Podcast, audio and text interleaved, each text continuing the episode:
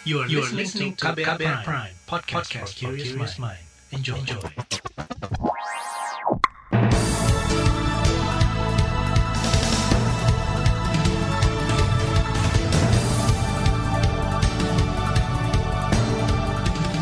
Selamat pagi saudara, jumpa lagi di program Buletin Pagi edisi Senin 29 November 2021.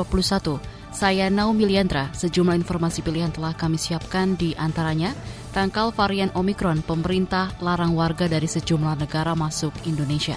Konsumsi listrik Oktober 2021 catat rekor. Puluhan ASN kota Cirebon diduga terima paket bansos COVID-19. Inilah Buletin Pagi selengkapnya terbaru di Buletin Pagi. Saudara, orang asing yang punya riwayat perjalanan selama 14 hari ke sejumlah negara, terutama dari kawasan Afrika, dilarang masuk Indonesia mulai hari ini. Penutupan akses guna mencegah masuknya varian baru virus corona B11529 atau Omicron. Warga Indonesia yang punya riwayat perjalanan serupa wajib karantina selama 14 hari. Hal itu disampaikan Koordinator Pemberlakuan Pembatasan Kegiatan Masyarakat PPKM Jawa Bali, Luhut Panjaitan, dalam konferensi pers yang digelar daring kemarin. Pelarangan masuk untuk WNA yang memiliki riwayat perjalanan selama 14 hari terakhir ke negara-negara berikut. Afrika Selatan, Botswana, Namibia, Zimbabwe, Lesotho, Mozambik, Eswatini, Malawi, Angola, Zambia, dan Hong Kong. Kebijakan ini akan segera diberlakukan dalam waktu 1 kali 24 jam. Koordinator PPKM Jawa Bali Luhut Panjaitan menambahkan, WNA dan WNI yang punya riwayat perjalanan dari negara-negara di luar daftar tersebut diwajibkan karantina selama tujuh hari. Pada kesempatan yang sama, Menteri Kesehatan Budi Gunadi Sadikin menyatakan temuan varian Omikron merupakan bukti bahwa dunia termasuk Indonesia sudah lebih cepat dan canggih dalam mendeteksi varian baru virus corona. Varian ini diidentifikasi masuk lembaga bank data genetika virus influenza Gisaid November lalu. Sekitar dua pekan kemudian, Omikron berstatus varian yang harus diantisipasi dengan kewaspadaan tinggi dunia dan Indonesia sekarang sudah jauh lebih cepat dan lebih canggih mengidentifikasi varian-varian baru karena varian baru inilah yang menyebabkan lonjakan. Jadi setiap ada alfa, beta, delta, setiap ada varian baru selalu terjadi lonjakan. Jadi faktor utama lonjakan itu adalah varian baru. Nah, kenapa ini menjadi varian of concern cepat? Karena dia mutasinya sangat banyak dan mutasi-mutasi yang berbahaya dari varian-varian sebelumnya ada di sini. Menteri Kesehatan Budi Gunadi Sadikin menambahkan varian Omikron memiliki 50 mutasi virus. Sampai saat ini belum ada indikasi Omikron meningkatkan keparahan pada mereka yang terinfeksi. Para ahli juga masih meneliti kecepatan penularan Omikron dan indikasi menurunkan kemampuan antibodi. Saudara, kewaspadaan terhadap penularan varian Omikron juga menjadi arahan Presiden Joko Widodo. Pada pembukaan Kongres Seknas Jokowi Sabtu lalu, Presiden menekankan pengalaman terhadap varian Delta kemarin harus dijadikan pelajaran untuk mengantisipasi varian baru. Mengantisipasi masalah-masalah yang ada, karena dampak di suatu negara akan lari ke negara yang lain. Kita dulu Delta sudah begitu sangat cepatnya, ini ada lagi varian baru di Afrika Selatan, di Afrika B11529. Menjadi menjadi ketidakpastian itu menjadi sangat tinggi sekali. Itu tadi Presiden Joko Widodo. Seperti diketahui, varian Omikron menyebar cepat di Afrika Selatan dalam beberapa pekan. Varian ini juga sudah terdeteksi di sejumlah negara kawasan Eropa, Australia, dan Hong Kong. Sementara itu, ahli epidemiologi dari Universitas Griffith Australia, Diki Budiman, menyatakan varian Omikron berpotensi lebih infeksius dan menular ketimbang varian Delta. Varian Omikron diperkirakan akan melampaui lonjakan kasus akibat varian Delta di awal Desember nanti. Sifat lebih mudah menginfeksinya ini kemungkinan ya. Ini pun saya harus sampaikan ini adalah data awal yang harus kita cermati, tapi ini merupakan peringatan karena kemungkinan 500% lebih apa, lebih cepat menular dibandingkan dengan virus uh, asli atau uh, virus liar yang ditemukan di Wuhan. Sebagai gambaran, Delta itu 100% lebih cepat menular daripada uh, varian uh, liar atau virus liar di Wuhan. Dan kalau 500% tentu ini menjadi berita yang sangat sangat harus kita waspadai. Epidemiolog Diki Budiman menambahkan tes PCR masih bisa mendeteksi varian Omikron. Dan sejauh ini, kata dia, vaksinasi COVID-19 juga masih efektif melawan mutasi baru tersebut. Data Satgas COVID-19 hingga tadi malam mencatat lebih dari 94 juta jiwa warga Indonesia yang sudah menerima dosis lengkap vaksin COVID-19. Jumlah ini baru 45 persen dari target populasi untuk menghasilkan kekebalan komunal. Adapun jumlah penerima dosis pertama tembus 60 persen atau sekitar 138 juta jiwa. Konsumsi listrik Oktober 2021 catat rekor. Informasi selengkapnya hadir sesaat lagi, tetaplah di Buletin Pagi KBR. You're listening to KBR Pride, podcast for curious mind. Enjoy!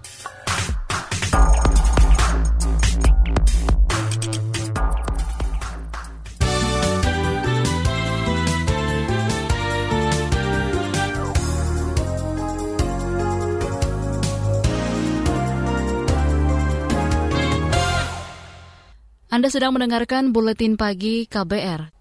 Putusan Mahkamah Konstitusi terhadap Undang-Undang Cipta Kerja dinilai mencerminkan buruknya proses pembuatan undang-undang di Indonesia.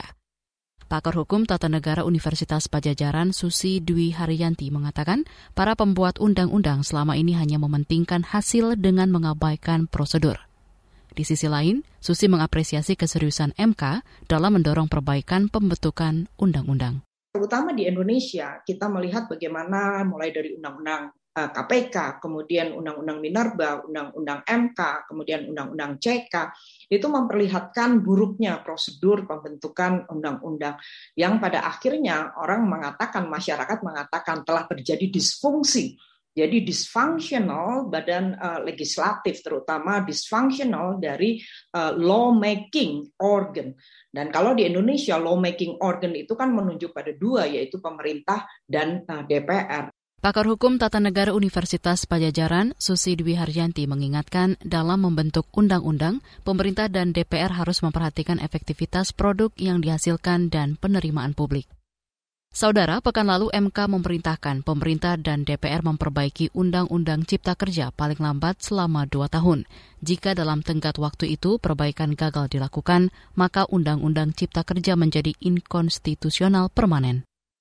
Ketua MPR Bambang Susatyo mendukung Komisi Pemberantasan Korupsi KPK menelusuri aliran dana dari Pemprov DKI Jakarta untuk penyelenggaraan Formula E. Bambang yang juga Ketua Umum Ikatan Motor Indonesia IMI mengatakan, di luar urusan hukum, Formula E sebagai kompetisi olahraga harus tetap dilaksanakan. Kata dia, ajang ini juga berpotensi mendongkrak ekonomi daerah, seperti halnya World Superbike di Mandalika, NTB. Bahwa ada pihak-pihak atau orang yang kemudian nanti terbukti menyalahgunakan jabatan, menimbulkan negara, silakan diproses.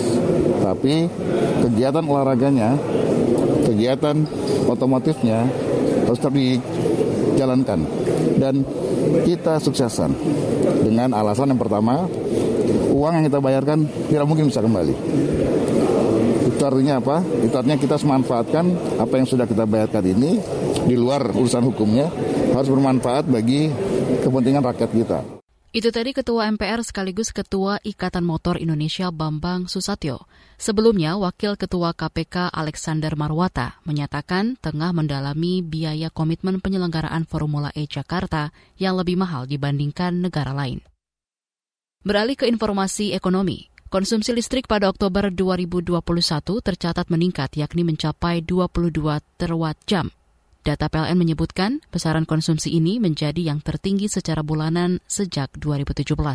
Secara kumulatif, konsumsi listrik Oktober 2021 tumbuh hampir 5 persen dibanding tahun lalu. Menurut pengamat energi dari ISR Fabi Tumiwa, lonjakan konsumsi listrik mengindikasikan aktivitas ekonomi mulai pulih. Kondisi ini bakal menguntungkan PLN karena penjualan akan meningkat sehingga arus kas perusahaan juga bakal membaik. Hampir seluruh wilayah Indonesia hari ini akan mengalami cuaca ekstrim hujan lebat disertai kilat dan angin kencang.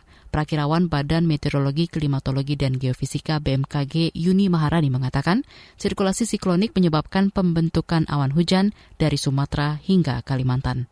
Terpantau adanya sirkulasi siklonik di perairan selatan Bali dan perairan barat Banten. Hal tersebut membentuk wilayah konvergensi yang memanjang di sebagian besar wilayah Sumatera bagian selatan, Laut Jawa, dan Kalimantan bagian selatan. Hal tersebut dapat menyebabkan pertumbuhan awan-awan hujan yang cukup signifikan di wilayah sekitar. Perakirawan BMKG Yuni Maharani menjelaskan hujan lebat disertai petir dan angin kencang berpotensi terjadi merata di sejumlah wilayah di Sumatera, Jawa, kecuali Yogyakarta, Bali, Nusa Tenggara, sebagian besar Sulawesi, Kalimantan, hingga Papua Barat. Kita ke informasi mancanegara. Seorang penumpang gelap asal Guatemala tiba dengan selamat di Bandara Internasional Miami, Florida, Amerika akhir pekan lalu. Pria 26 tahun itu bersembunyi di bilik roda pendarat pesawat American Airlines. Penerbangan dengan rute Guatemala City ke Miami tersebut lepas landas pukul 10 pagi dan terbang selama dua setengah jam. Sesudah ditangkap, pria tadi diperiksa kesehatannya dan diserahkan ke petugas imigrasi. Peristiwa penumpang gelap naik bilik roda pesawat juga pernah dilakukan Mario Stephen Ambarita. Enam tahun lalu ia menyusup ke bilik roda Garuda Indonesia rute Pekanbaru, Jakarta. Sesudah terbang selama satu jam lebih, ia selamat sampai di Bandara Soekarno-Hatta, tapi langsung ditangkap petugas Polres Bandara. Beralih ke informasi olahraga, ganda putra nomor satu dunia Marcus Gideon Kevin Sanjaya mencetak hat-trick dengan menjuarai Indonesia Open 2021. Ini menjadi kemenangan beruntun ketiga setelah sebelumnya The Minions naik podium juara pada 2018 dan 2019. Di partai puncak hari Minggu malam, Marcus Kevin tampil meyakinkan dan menang dua set langsung 21-14, 21-18 dari ganda Jepang Takuro Koi Yugo Kobayashi. Kemenangan ini sekaligus membalas kekalahan pekan lalu di laga puncak Indonesia Master 2021. Sedangkan di sektor ganda putri, Gracia Poli Apriani Rahayu harus puas sebagai runner-up usai dikalahkan pasangan Jepang Nami Matsuyama Chiharu Shida dalam pertarungan sengit dua game. Kita ke Liga Inggris, Manchester United bermain imbang 1-1 bertandang ke markas Chelsea pada laga tadi malam. Setan Merah unggul lebih dulu di babak kedua lewat gol Jadon Sancho di menit ke-50. Pada pertandingan ini, Cristiano Ronaldo menjadi pemain pengganti dan baru masuk di menit ke-63. Selang tiga menit, tuan rumah mendapat hadiah penalti yang sukses dieksekusi Jorginho sehingga mengubah skor menjadi 1-1. Di bagian berikutnya, kami hadirkan laporan khas KBR tentang tren bisnis ramah lingkungan. Nantikan sesaat lagi. You're listening to KBR Pride, podcast for curious mind. Enjoy!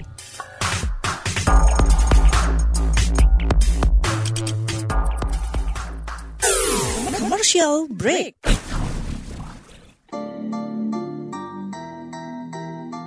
Come on, yo. Buat yang sukanya berhoax, you better listen to this one.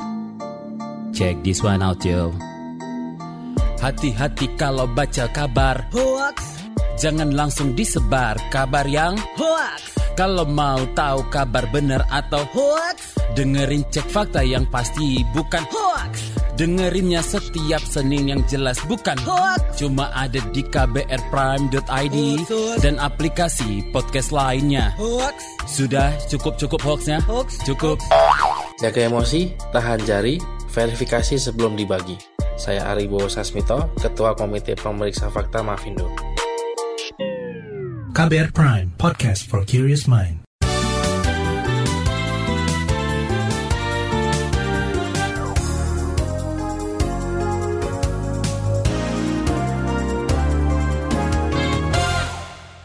Anda masih bersama kami di Buletin Pagi KBR. Tren ekonomi hijau makin mendapat tempat di publik dan pembuat kebijakan. Hal itu tercermin dari ajang penghargaan Good Design Indonesia 2021 yang digelar Kementerian Perdagangan. Desain produk ramah lingkungan menghiasi daftar pemenang. Salah satunya Popsiklus yang merupakan pemain lama dalam bisnis ramah lingkungan. Selama lebih dari satu dekade, Popsiklus fokus menggarap dan mengembangkan produk kreatif daur ulang dari limbah karton susu.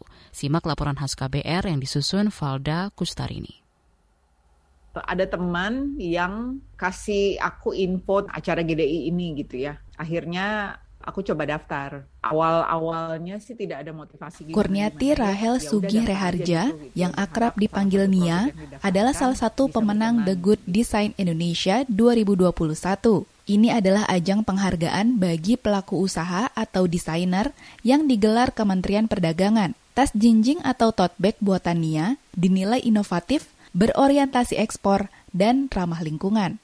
Yang menang itu kan satu yang yang adalah originalnya yang tanpa bahan tambahan apa-apa gitu. Buat mereka mungkin itu dinilai sebagai sebuah kebaruan gitu ya. Mungkin buat mereka oh limbah karton susu nih gitu. Tas itu nggak aku lapisin apa-apa, bener-bener karton susunya. Nia mendaur ulang sampah karton susu menjadi tote bag dan notebook. Usaha ini sudah digelutinya sejak 2009 silam. Semua itu bermula saat Nia risi dengan tumpukan karton susu bekas konsumsi keluarganya. Dulu tuh di tempat aku tinggal, karena tukang sampahnya nggak datang setiap hari, itu PR banget buat aku sama keluarga kecil, aku dan suami. Bank sampah kan nggak sebanyak sekarang. Dan mereka pun hanya menerima yang masuk akal aja buat mereka gitu. Karton susu nggak diangkat.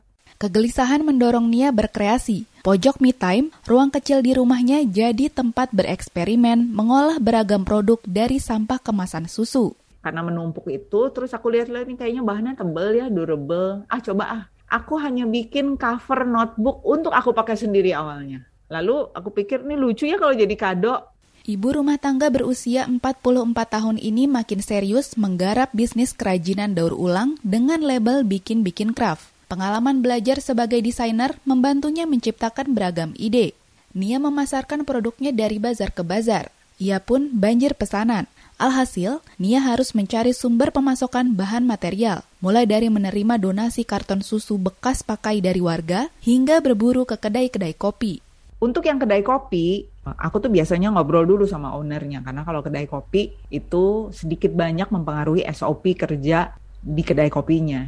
Selain soal kuantitas, kepastian kualitas donasi karton susu juga jadi tantangan. Ia menetapkan sejumlah syarat agar karton yang dikirim benar-benar layak olah. Jadi memang proses pengumpulannya ini cukup effort gitu ya. Diperlukan ikhlasan dari masing-masing penggunanya gitu. Aku memang tidak bayar apa-apa karena sampahmu adalah tanggung jawabmu.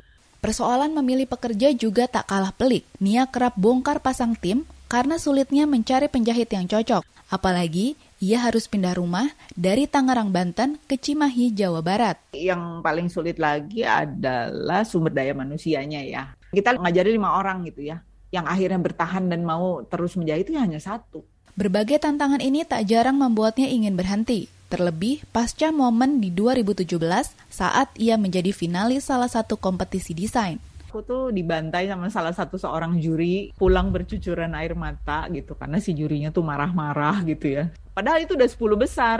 Aku nggak bisa tidur. Sebenarnya dari aku nggak bisa tidur dan tidur dengan ininya masih berpikir gitu. Akhirnya terbitlah itu. Nia mengubah peristiwa itu sebagai pelecut untuk berinovasi. Dua tahun kemudian, desain tote bag-nya sukses menyabet juara kedua Emerging Award yang dihelat Asosiasi Eksportir dan Produsen Handicraft Indonesia. Akhirnya berkesimpulan, setiap aku ingin stop melakukan ini, lalu aku kembali lagi ke situ, ini kayaknya memang udah meant to be-nya aku tuh melakukan ini. Pandemi COVID-19 memberi ujian kesekian bagi bisnis Nia. Semua bazar sebagai lapak utama pemasaran produk ditiadakan. Namun, ia tetap bertahan demi menghidupi keempat karyawannya. Setiap bulan tuh ada aja tas yang terjual. Ada juga selama pandemi, aku nggak jualan apa-apa. Lagi nggak ada yang beli, nggak ada yang pesen, nggak ada yang apa. Tapi kan anak-anak harus bikin ya. Tetap ada yang dikerjakan gitu. Momen pagebluk dimanfaatkan dia untuk mengeksplorasi ide-ide baru di pojok me time selama masa pandemi inilah aku lagi belajar gimana cara supaya si serpihan-serpihan yang sudah aku kumpulkan selama ini bisa jadi something lah gitu ya. Karena dibuang juga itu masalah baru. Ia pun berencana menambahkan layanan baru bagi pelanggan. Tas yang sudah beyond repair dikirim lagi ke aku, lalu aku olah, akan jadi milik mereka lagi dalam bentuk yang lain, udah nggak jadi tas. Total lebih dari satu dekade, Nia berkecimpung di bisnis ramah lingkungan. Lika-liku pengalaman justru memantapkannya untuk tetap bertahan dan berkembang. Semangat itu tercermin dari penggantian nama brandnya menjadi Pop Siklus. Pop Siklus itu adalah mempopulerkan siklus daur ulang benda-benda barang-barang yang ada di sekitar kita untuk bisa digunakan kembali itu aja. Demikian laporan khas KBR, saya Valda Kustarini. Informasi dari berbagai daerah akan hadir usai jeda. Tetaplah bersama Buletin Pagi KBR. You're listening to KBR Pride, podcast for curious mind. Enjoy!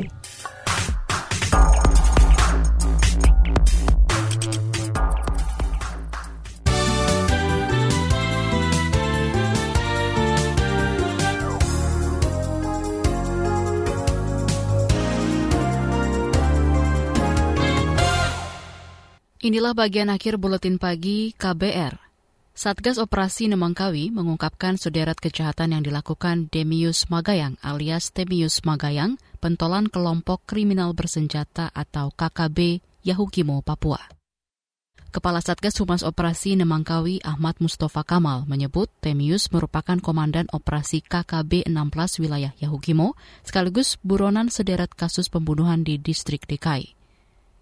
Temius juga melakukan penganiayaan berat terhadap staf KPUD Yahukimo Henry Jovinski. Kejahatan lain yang dilakukan Temius Magayang yaitu pembunuhan terhadap Muhammad Toib dan pembunuhan dua anggota Satgas Pamrawan. Akhir pekan kemarin Temius Magayang ditangkap tim gabungan Satgas Operasi Nemangkawi bersama Polres Yahukimo. Sejumlah barang bukti disita petugas, antara lain satu senjata api pendek rakitan berikut pelasan amunisinya. Akibat alami luka tembak, Temianus kemarin dievakuasi ke Sentani dan dirawat di Rumah Sakit Bayangkara, Jayapura. Kita ke Jawa Barat. Sebanyak 37 aparatur sipil negara di pemerintah kota Cirebon diduga menerima bantuan sosial. Dugaan itu menurut Sekda Kota Cirebon Agus Mulyadi berdasarkan temuan dari Badan Pemeriksa Keuangan BPK.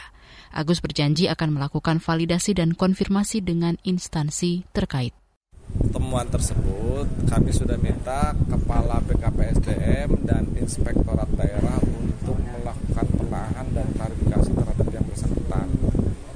Kalau memang ditemukan dan dikonfirmasi betul, kami minta segera melakukan pengembalian terhadap bansos yang sudah diterima. Sekda Kota Cirebon Agus Mulyadi memastikan akan berkoordinasi dengan Kepala Badan Kepegawaian dan Pengembangan SDM terkait masalah ini. Jika ASN tersebut terbukti menerima paket bansos, maka mereka wajib mengembalikannya. ASN bukan golongan yang berhak menerima bansos karena tidak terdampak pandemi. Beralih ke Kalimantan Barat, Banjir merendam 70 desa di 9 kecamatan di Kapuas Hulu, di antaranya kecamatan Sumitau, Badau, Bunut Hilir, dan Embalo Hilir. Bahkan ada dua kecamatan yang mengalami kenaikan debit air dengan kedalaman antara 1 hingga 2 meter. Berdasarkan data Badan Penanggulangan Bencana Daerah BPBD Kapuas Hulu, Sebanyak 14 ribuan keluarga menjadi korban karena banjir menggenangi 6.500-an rumah. Banjir yang terjadi sejak tiga pekan terakhir itu juga merendam 300-an fasilitas publik. Saudara, banjir juga melanda tiga kecamatan di Bandung, Jawa Barat, yakni Dayuh Kolot, Bale Enda, dan Bojong Soang. Banjir terjadi akibat intensitas tinggi curah hujan sejak Jumat pekan lalu hingga Minggu dini hari. Di Dayukolot, belasan RW terdampak banjir sehingga memaksa warga mengungsi ke kantor PMI setempat. Hal itu diungkapkan anggota komunitas lingkungan dan sosial Dayuh Kolot, Saifullah. Itu saya perkirakan kan dari 14 RW itu 6.871 kakak yang terdampak eh, sekitar 65 eh, persenan Anggota komunitas lingkungan dan sosial Kolot Saifullah mengingatkan warga untuk tetap waspada.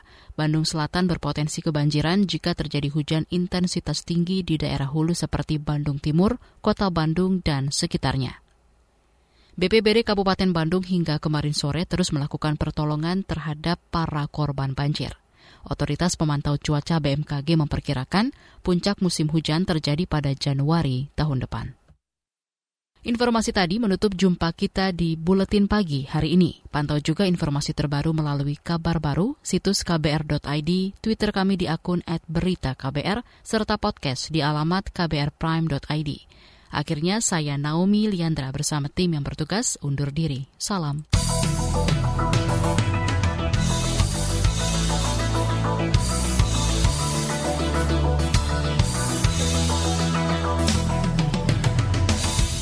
KBR Prime, cara asik mendengar berita. KBR Prime, podcast for curious mind.